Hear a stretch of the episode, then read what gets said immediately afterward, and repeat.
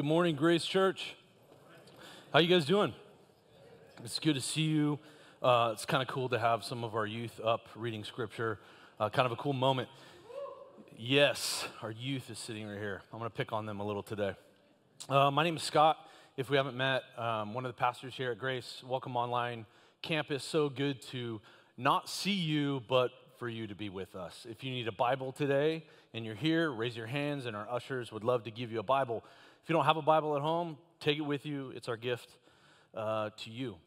Well, I'm here back again, week two. Some of you just clapped. Some of you were like, no. It's here, guys. We're here together. So very good for me to be here. This is an exciting season. A lot of things happening in the life of our church, from house churches. We got some travel coming up, which is very, very exciting. And I just want to quickly note, Nixon, who read, is one of our Guatemala team members. We're sending a team. You can clap at that. Yep. I don't know if you know this, so I just wanted to make it known. We're sending a team of 16. I'll be going. Pastor Josh will be going, and a lot of people, 16 of us, will be traveling to Guatemala in September. So more on that, more to come. But I just wanted to let you guys know that you guys are sending us to Guatemala to do some amazing things, and so we'll report on that. You can turn your Bibles to Second Timothy. If you're not familiar with the Bible, it's in the New Testament.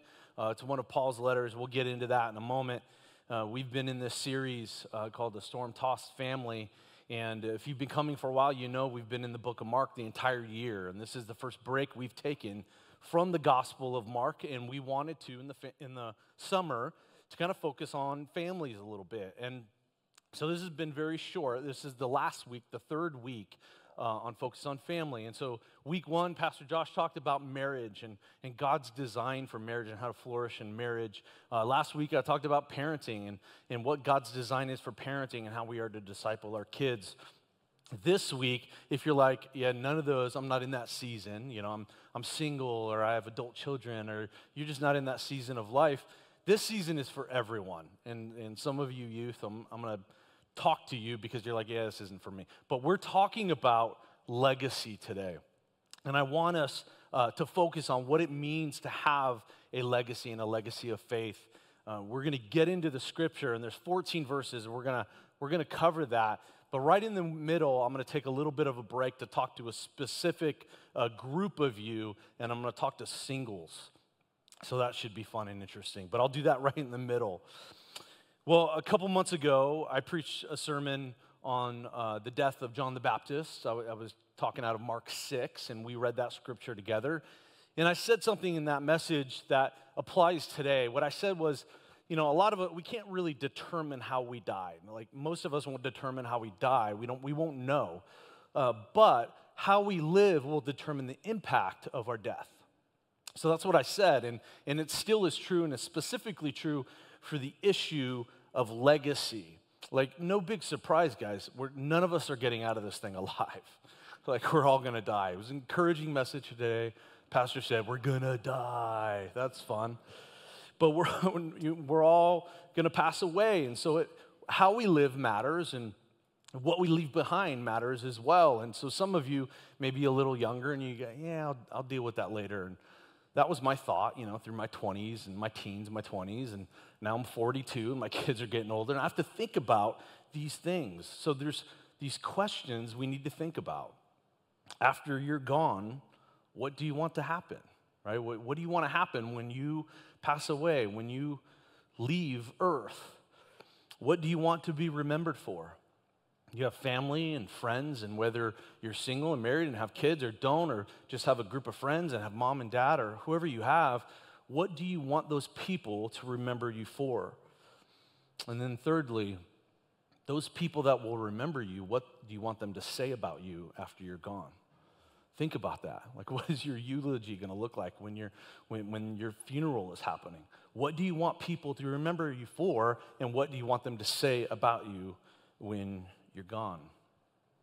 Because I know this, that, you know, God is definitely concerned about how you live your life. He's concerned about how we live our lives, but he's also concerned with the legacy that we leave. What type of life are you leading, and what are you going to leave behind? Because the truth is, we all will. Like, we're all going to leave behind something. We're all going to pass on something to our loved ones. And so the question is, what? And how do we live a life that will outlive us? How do we live a life that will be remembered and that will outlive us? Have you ever asked yourself those questions? I know I have. And some of you who are older, it's 9 a.m., we get some of the older, and I have to be careful with how I say that, but some of our older people, they've thought about those things. They've written those things down. They've talked and thought about a legacy. And there's all kinds of different legacies that you can leave behind, and so you can think of what you want to be remembered for. It's funny, I was researching different interesting legacies, and I found one of this guy I'd never heard of. I guarantee none of you, if you have heard of him, I'll tell you his name. Pastor Josh will give you $100. He'll give you $100. Here's his name. You know who he is, but you've never heard of his name. His name is Victor Dorman. Anybody? No, I didn't think so. We got one. Josh, pay him. I'm just kidding. He's an interesting guy. His obituary, he gave the world the concept of putting paper in cheese slices. That is awesome. Like, what a cool thing to pass on, because when you get cheese and there's no paper, that sucks. This guy, Victor Dorman, left an amazing legacy, and I appreciate him, and I just wanted to acknowledge that. That's it. That's it. As weird or as normal or as good or as bad as we pass on to people we love, you all will. We will all pass something on, and that is literally the definition of legacy, something you pass on. But when we think about that, in our culture, we think of financial, don't we? We think of documents like a will or a trust, and a trust or a will outline our assets and the things that we have, and it will determine your instructions on how those assets are to be distributed to those you love. So if you're a grandparent, parent, I hope you have a trust. It's better than a will, by the way. That's free advice. But get a trust, and you outline in there who your successors are and what you want to go to them. So if you have a house, you have stocks or bonds or money in the bank, whatever you got, and it will determine where those things go. So, but as Christians, we want to leave something behind that's not just financial value. The finances stuff, that's great. But we want to leave something on and pass on. That's something bigger. That's something what we think is better. I want to leave a spiritual legacy, a legacy of faith. And we as Christians should want that. So how should we think about legacy? And I want us to read the scripture and dive in to this model of Paul and Timothy and how we should look and think about legacy. So let's read together verses 1 and 2. He starts with this, 2 Timothy 1. Paul, an apostle of Christ Jesus, by the will of God, according to the promise of the life that is in Christ Jesus, to Timothy, it's who he's writing to, my beloved child, he says, grace, mercy, and peace from God the Father and Christ Jesus our Lord. You see, Paul is writing from a prison. He's currently, when he's writing this letter, this is his second letter to Timothy, and he's writing from this prison, and we have a picture of the prison. You could literally go there right now in Rome, and what you would see is kind of a cave or a dungeon. Do we have it? It's kind of hard to see that, but I researched it, and there's this upper room, and you go down these like stone steps, and there's that room. And I was thinking about this because Paul is sitting in this like dungeon-like prison cave thing in Rome, and he's writing this amazing encouragement to Timothy. Timothy and him have a special relationship, and this in particular was a unique letter that he's writing Timothy. And it's unique because it's not just his second letter, but Paul knew something. Paul suspected and knew that he would soon be killed. And so this letter is unique in that it holds an urgency and a passion like none of his other letters. And so he's writing with this urgency and passion to his disciple, to his student, to his spiritual son, this letter. And I was just thinking about it, like imagine your thoughts of what you would, when you were living in this thing, what a depressive experience. You're laying on the ground in this dungeon, this prison, and you're just depressed. But yet he is so uplifted, so full of joy, as we'll read. And he spills these words onto these pages and passes it to Timothy in a way of a legacy that I want to show you. And you got to notice the way he addresses Timothy, my beloved, my dear child. In 1 Timothy 1:1, he refers to Timothy as my true child of faith. It wasn't his real son, but he was his spiritual son, adopted into discipleship to make sure that Paul was leaving a legacy of faith through Timothy. Because Paul believes something that not many people in our world believe in. Not even many people in this room, I feel like. That may be harsh, but a lot of people don't believe what Paul knew and what he believed to be true.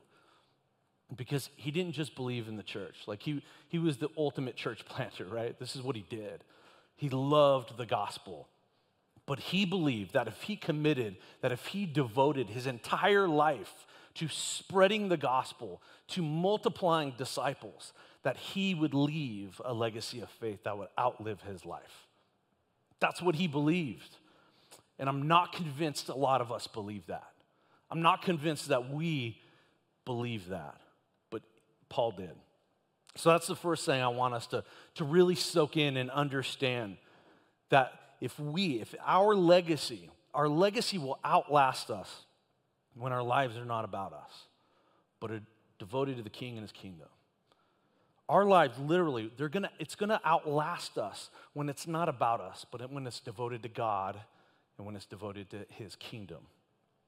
So often, our lives are about us, are they not? Our lives are self-centered. The way we live are so often self-centered, me too.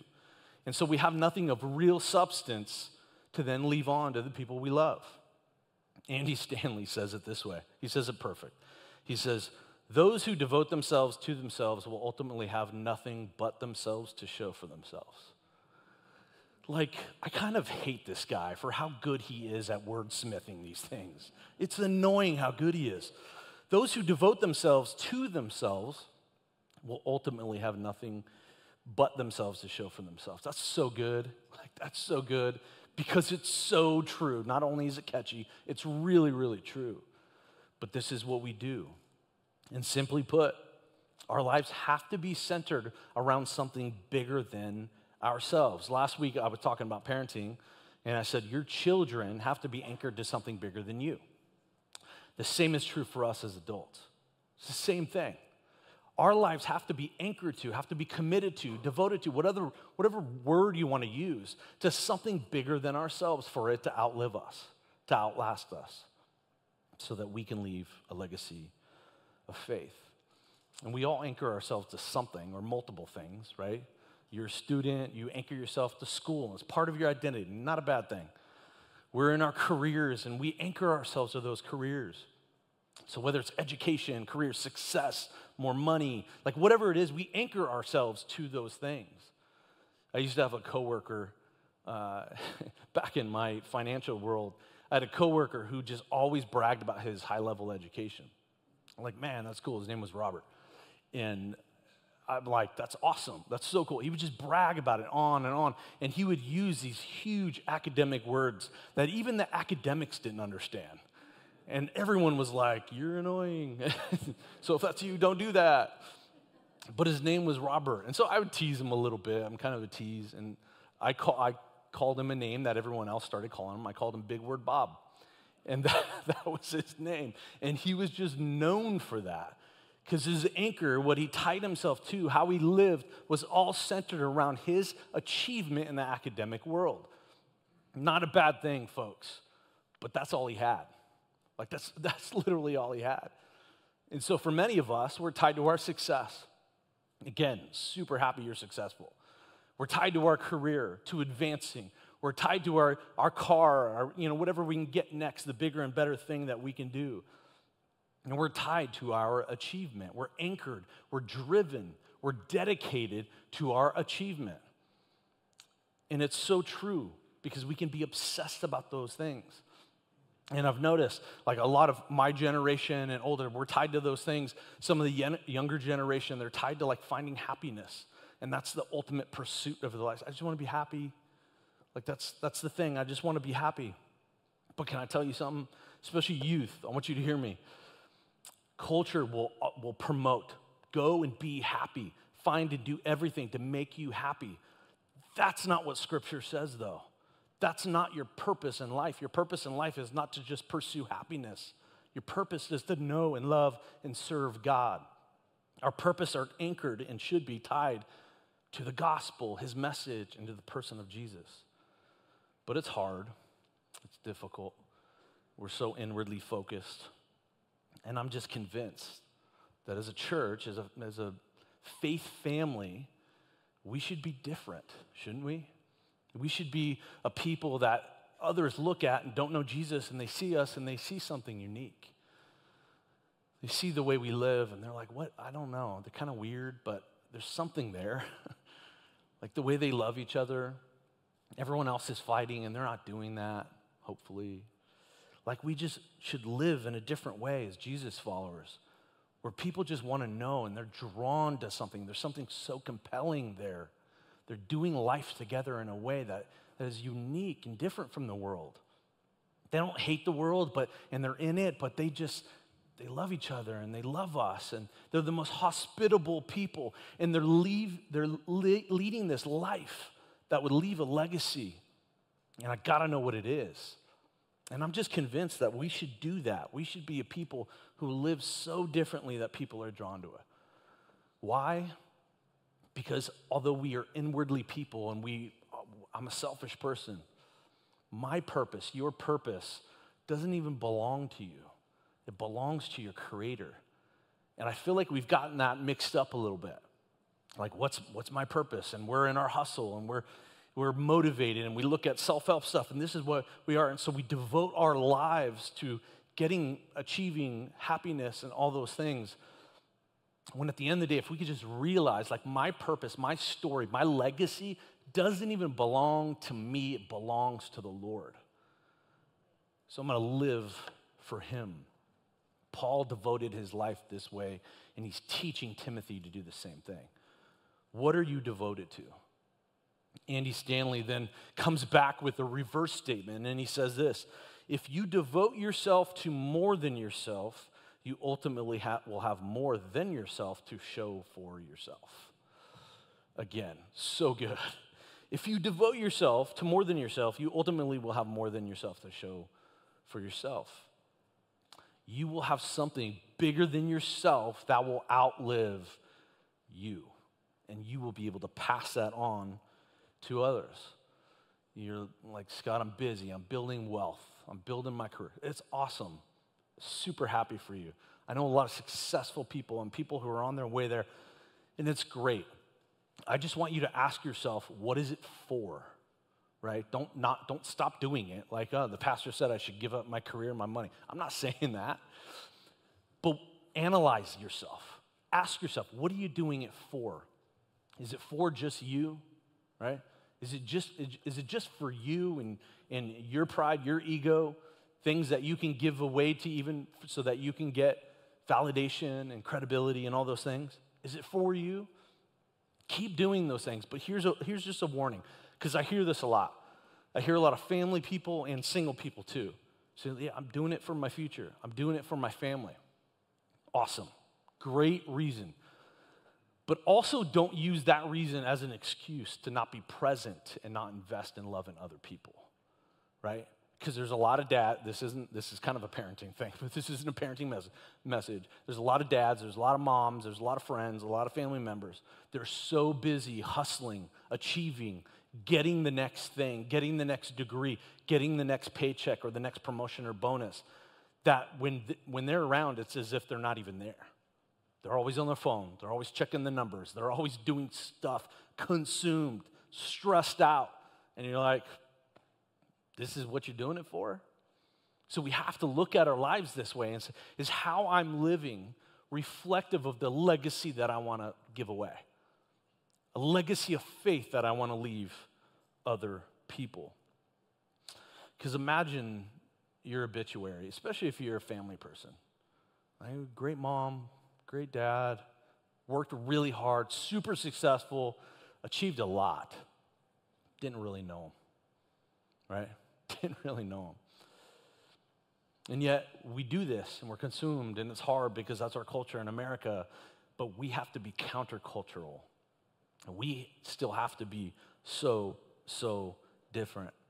We have to invest in the kingdom. We have to devote ourselves to God and his kingdom more than our hustle. Because if your friends don't know you, if your family doesn't truly know you, like if you're not sitting down with your kids or your spouse or your friends and saying, let's just talk, and you unbury your head from the phone and you just chat and hang out, and just get to know them and love them and invest in them, that'll make a difference.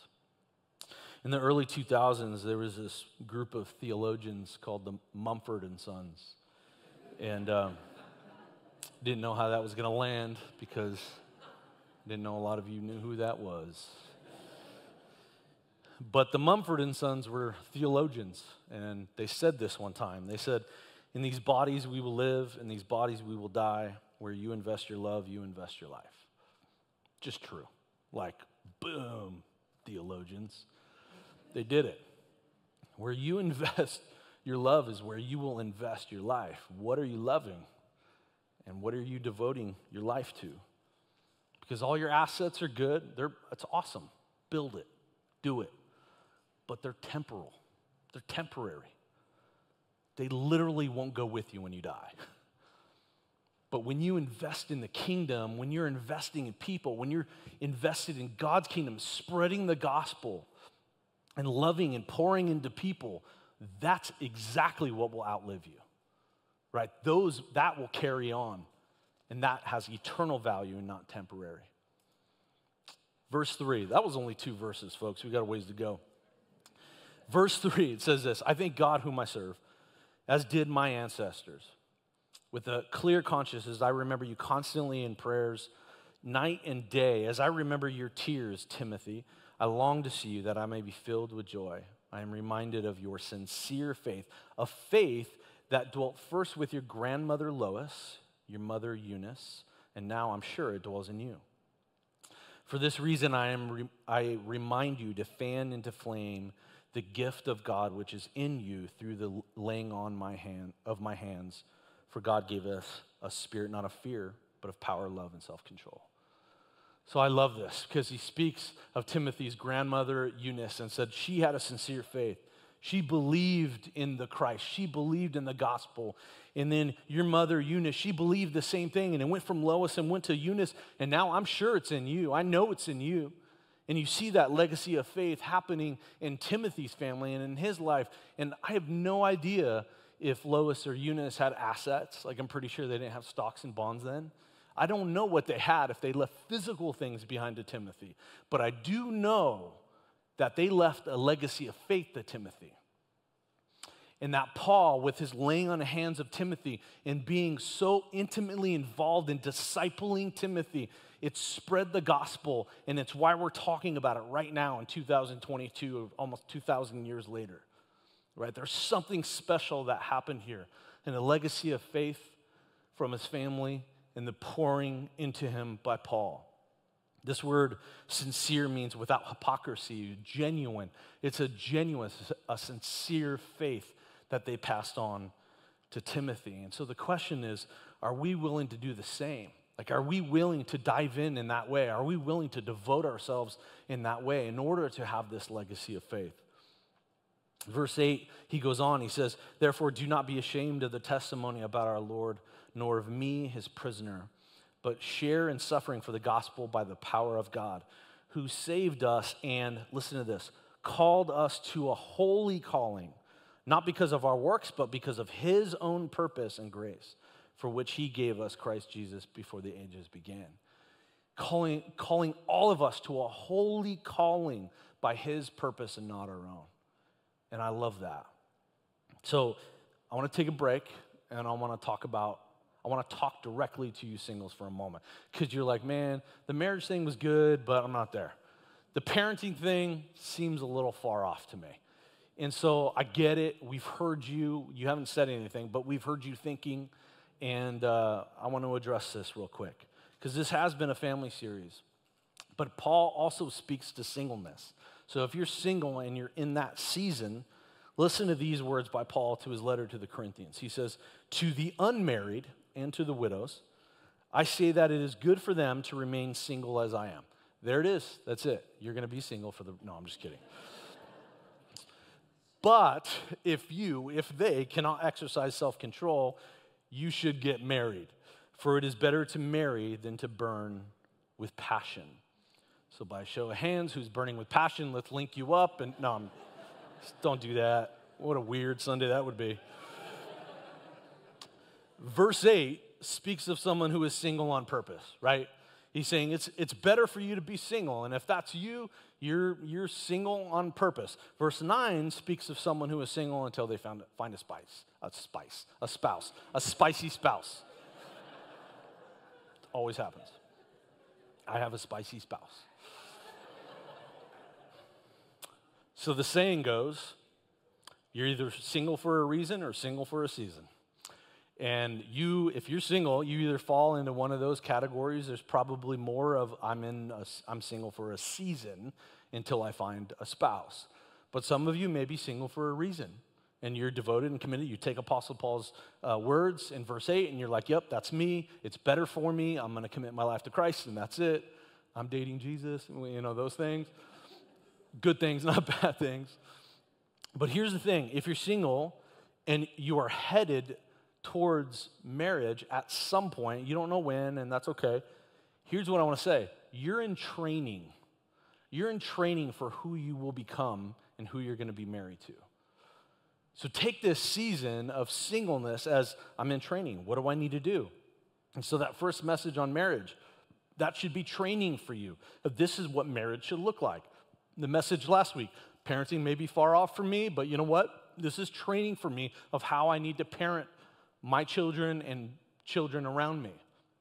And so you're in training in this moment. And also, you're in the church. You're in the body of Christ. That means you have a family to tend to, even if you're single. It doesn't negate the responsibility of it takes a village to raise our kids. It takes a village to grow and depend on God together. It takes a village to multiply. So you still have a responsibility attached to you. And I know it's hard. It's difficult. We're always thinking ahead. We're thinking about what's my wedding going to be like, right? Where am I going to live? And, you know, what's that first date going to be? And then are we going to have kids? And what's that going to be like? And so we're dreaming about those things if we're single, right? I remember those days in my 20s. We're kind of dreaming about it. What's that picture look like? What's that story going to be like? Instead of thinking, what am I going to look like? What's going to be the quality of a husband I'm going to be, or a wife? How good am I going to be at being a parent? What type of parent do I want to be? What type of spouse do I want to be? And I want to look at that and say, I need to train for that. I need to become that person.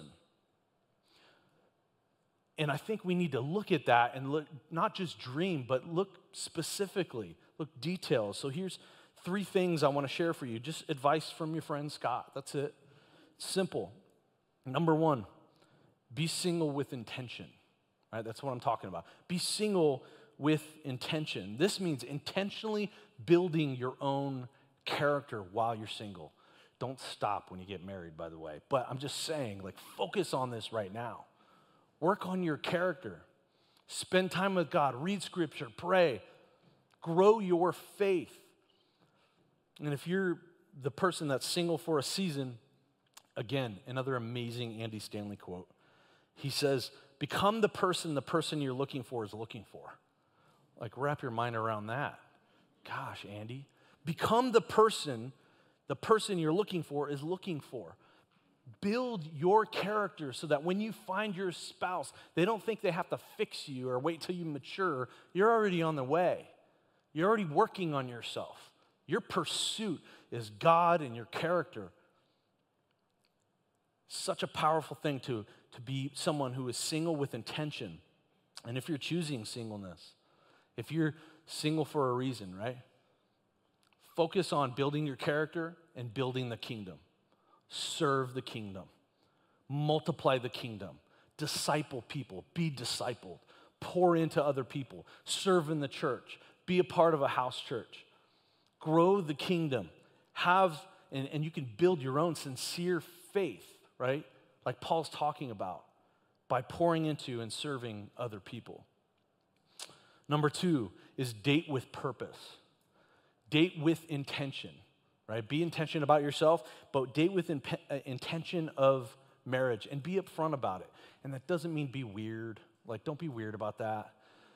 But if you start dating someone and you're talking about things, be intentional in why you're dating that person. And no, like, if you know you're not going to marry that person, don't date them. Like, don't. Just say, I'm sorry, I got to go. Goodbye. My mom called. Leave. Don't date them. Like, you can have all the weird things on your Christian dating profile online, and I've seen a lot of them. You know, you go to christiantingle.com, and you're on there, and that's not a real one. That's fake. Don't be the weird person, but let people know, like, this is, I'm purposeful, I'm intentional in why I'm dating, and it should lead to marriage, and we may find out it works, we may find out it doesn't work. At some point, have that conversation, and then make a commitment. And this is an unpopular opinion. Some of you, even as Christians, may disagree with me. You're wrong, I'm right, but that's okay. I would say, do not, hear me when I say this. This is a bold statement. If you're a believer of Jesus Christ and you're committed to following him, do not date non-Christians. I know the way that sounds. Don't do it, you guys. Don't do it. You need to guard yourself from entering into a romantic affection and relationship with people who aren't true followers of Jesus. Believe me, as a married person, do that. Commit yourself to that. If you want to talk about it, we'll talk about it. But I'm going to tell you again, it's an unpopular opinion. This isn't, you know, everyone else is evil. I'm not saying that. You're so drastically different, though. How you want your wedding to look like? How do you want your kids to turn out? What kind of schooling? It's just the value system is so drastically different. If you're a Christian, date a Christian. I'll leave that there. It's awkward. And then lastly, third thing for singles, wait on the Lord, because I know this is so difficult. This is really difficult. You're like, yeah, Scott, I'm in my 30s. I'm like, I'm not even close there yet. Just wait on the Lord. Pursue him. He knows. He knows. He knows you're anxious. He knows you're frustrated. Focus on him. If you're burning with passion, as Paul says, if you're burning with a desire to be married and to have a family, God knows it. I'm not promising you he'll give it to you, but I'm promising you that he knows it and he'll walk with you through it. Be with him. Wait on him. Be patient and focus on him. Break over. Let's go back to Paul. So we remember in verse 9, Paul tells Timothy, don't be ashamed of the testimony of faith that you have. Don't be ashamed of that. Paul's encouraging Timothy. He's encouraging him in his faith. Remember Lois and Eunice, and he's saying, fan into flame the faith that has been given to you. And let me encourage you in your faith.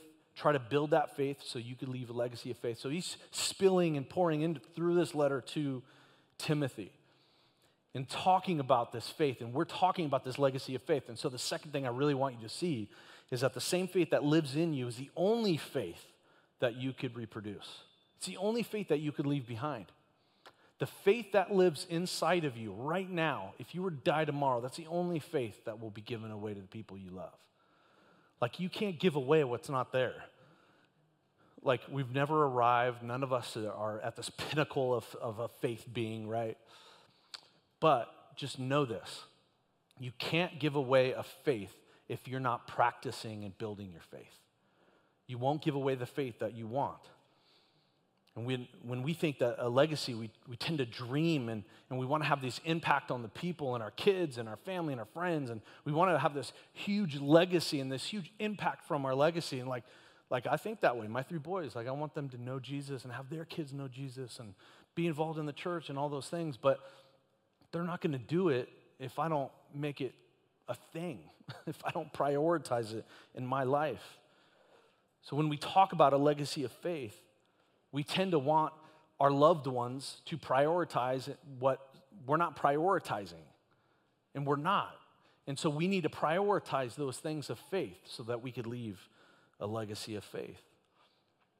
Because when we die, we can expect all the things that were a priority for you, a value for you, that's how you're going to be remembered. So if you are so concerned about your house, if you're so concerned about your career, they're going to remember you for that. Again, not a bad thing, but will you be remembered for your faith in Jesus Christ? Will everyone go, that was a priority for them? Church was a priority. Reading Scripture was a priority. Knowing Jesus and praying to him was a priority in their life. Have you prioritized your relationship with Christ and your relationship with his church? And single people, just like married, just like those of us with kids, you have a holy calling with a purpose that doesn't belong to you. It belongs to the Lord. And you're responsible for that calling, even if you're single for the rest of your life. You're responsible for that legacy that you will leave on. Let's go to verse 10. It says, in which now has been manifested through the appearance of our Savior Christ Jesus, who abolished death and brought life and immortality to light through the gospel, for which I was appointed a preacher, an apostle, a teacher, which is why I suffer as I do. But I am not ashamed, for I know whom I have believed, and I am convinced that he is able to guard until the day what has been entrusted to me.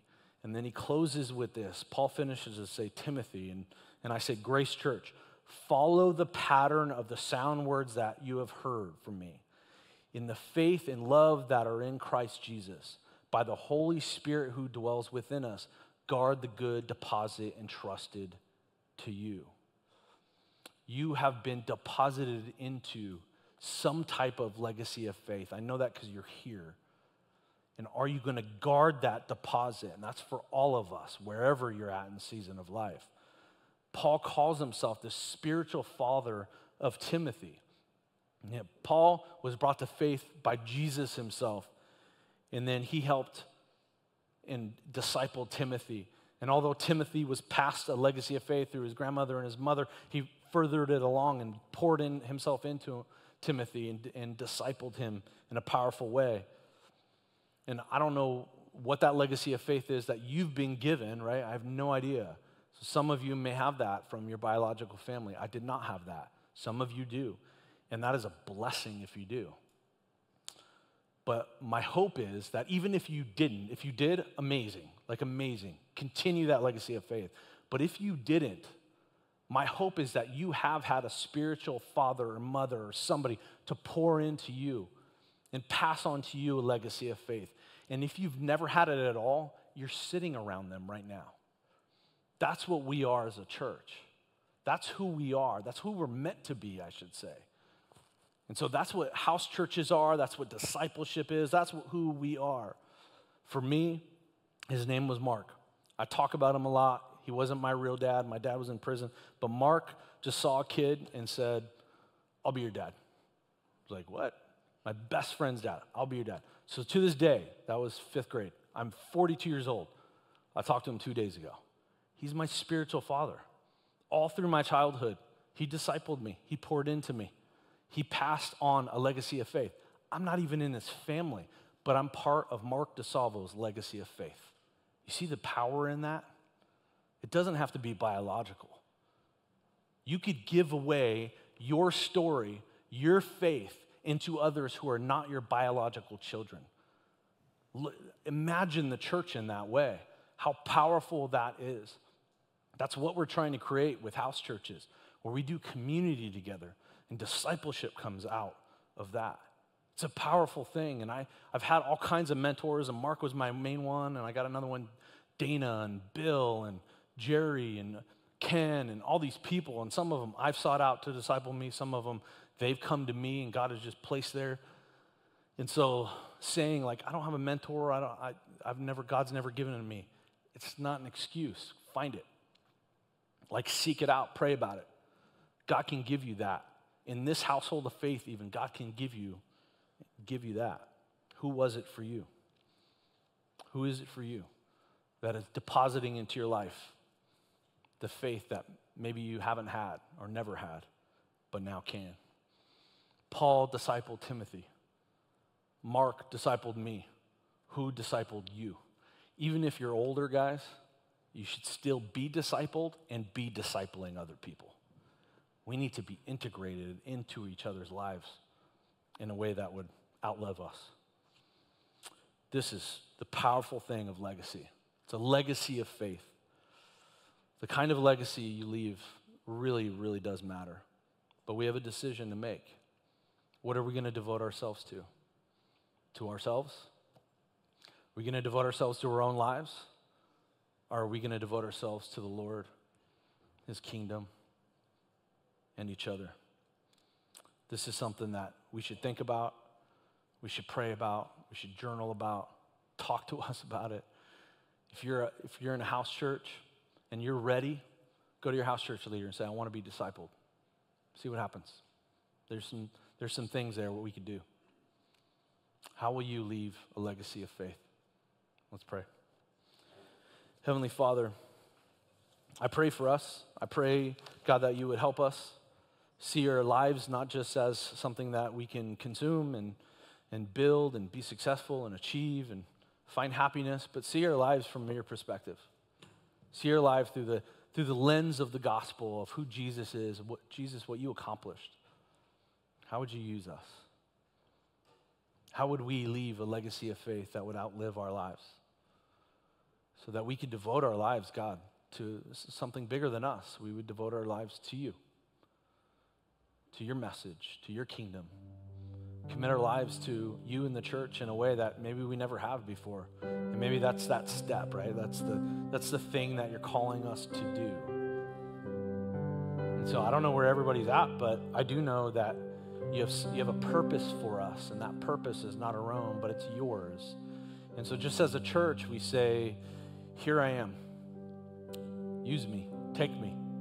Are there people around me I can invest in to leave a legacy of faith? Who are they? Show them to me. And may I depend on you and devote myself to you so that it would be long-lasting impact in their lives. Father, we love you, and I pray that as a church, Grace Church would be a people that would go out and would just look different, be different. And once we're gone, we would be known by who you are, by the person of Jesus Christ and your gospel. It's in your name I pray. Amen.